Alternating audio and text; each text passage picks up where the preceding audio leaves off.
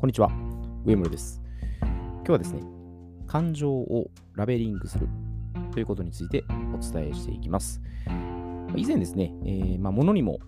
感情があるっていうことで、まさん付けするっていうことの、まあ、有用性っていうんですかね、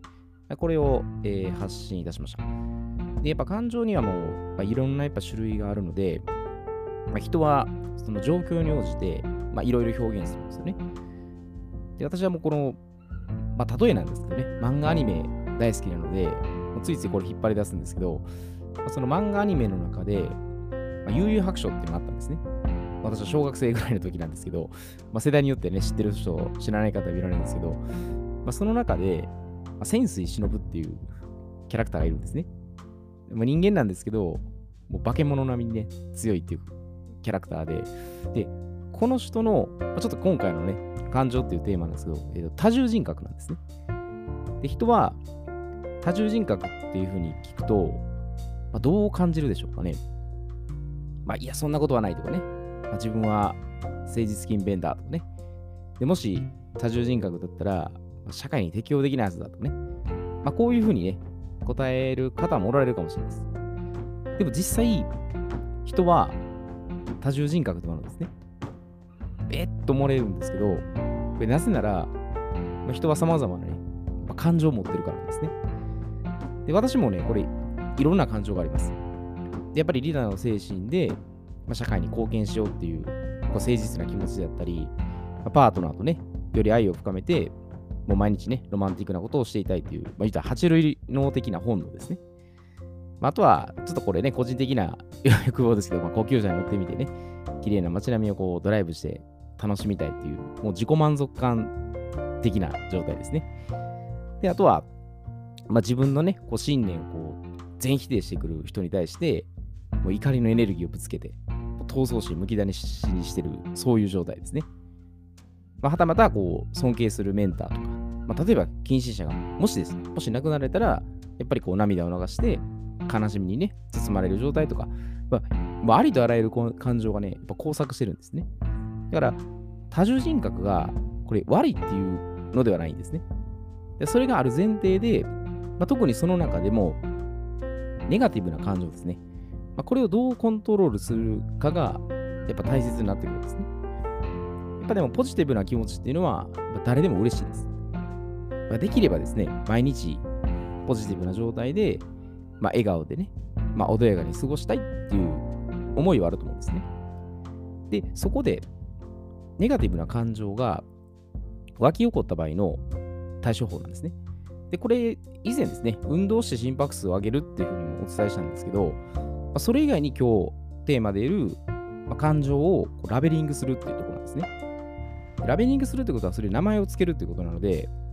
特に例えば、怒りの感情ですね。これが出た場合です。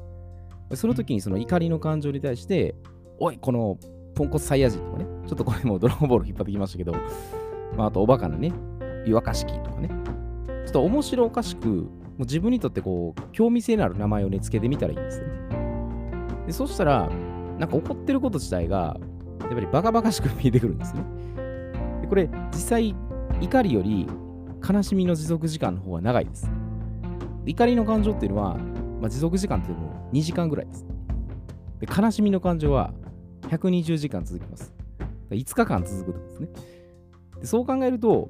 まあ、怒りの感情をコントロールすることは、まあ、それほど難しいってことはないんですよね。もうただただ、ちょっと瞬間的にね、やっぱカッとなってるだけなんで、まあ、そんなに大したことないです。まあ、あるいは、まあ、自分でそのコントロールできない状況に目を向けすぎてる可能性もあるんですね。まあ、世の中のこととか、まあ、社会のことでどうしてもコントロールできないことはやっぱたくさんあると思います。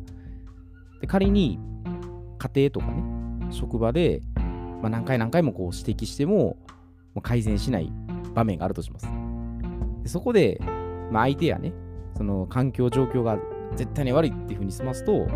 まあ、やっぱ自分にストレスはたまる一方なんですね。でね、やっぱ自分の伝え方が悪かったとかね、やっぱ内省したり、自戒することも、それぞれ適切なんですけど、そこでやっぱりね、込み上げてくる感情に対して、ラベリングしたらいいんですね。で、もうちょっとこれをズームアウトでね、外から見たらメタ認知ですね、捉えると、ま、自分にやっぱ責任を持った瞬間に、まあ、全てね、やっぱコントロール可能な状態になるんですね。だからラベリングも、まあ、そういった意味では、自分自身で決断して責任を持つということなんですね。だから、まあ、怒りとか悲しみの感情あってもいいんです。多重人格であっても、それは全然構わないと思います。むしろやっぱり感情豊かな自分を受け入れてですね、で、自由自在にうまく、まあ、表現できるようになったら、まあいいだけのことなんですね。だから変にね、こう、薄気味悪いね、こうポジティブ漫才するよりかは、まあ、ネガティブなね、要素も表せた上で、まあ、ニュートラルですね。もう自然体でいた方が、より違和感はないと思います。要は何事も極端にね、もう行き過ぎてしまって偏るのは、どこかね、うんという堅苦しい感じはしますけど、まあ、程よいバランス感覚でいるとね、やっぱリラックスできると思います。だから感情のコントロールをね、えー、自分なりにマスターしてですね、で、いろんな場面に応じてそこは表現していけると、まあ、そんなにね、腹立つこともなければ、まあ、別に腹立ってもいいと思うんですよね。あのー、悲しむこともあれば、ま、感情なんでね、それは人間にとっての、やっぱり、ある意味特権だなと思いますので、まあ、そういうふうにうまく感情自体をうまく扱っていければいいんじゃないかなと思います。まあ、それでもやっぱりね、腹を腹立つこととかね、もう何かうっと思い悩むことっていうのは、やっぱ日々あると思うんですね。でそれこそまさに、あのそこにエネルギーをね、あの費やすこと自体の方が、まあ、時間もね、もちろんもったいないですし、もう少しね、冷静に考えたら、まあ、そうでもなかったなと。ここはやっぱ人間の頭の使い方だと思うんですね。感情をうまく、だから理性と感情自体をそもそも区別すること自体もちょっと変なんですよね。論理と感情とかいう一応概念はありますけど、実際そのもの自体はあの表裏一体なんでね、まあ、陰陽とか表裏と同じことなので、えー、そういうふうにね、えー、適切に扱って、まあ、自分らしくね、表現していけたらいいんじゃないかなと思います。また、こう、感情に関してはね、いろんな捉え方、見方っていうのはあると思いますね。まあ、こういうふうに、まあ、考えてるってなれば、またね、あの言っていただけると私も学びになりますので、